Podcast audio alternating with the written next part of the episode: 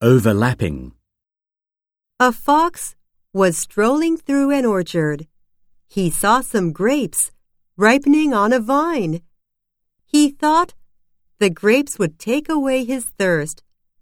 The vine was very high, so he jumped up, but he could not reach the grapes.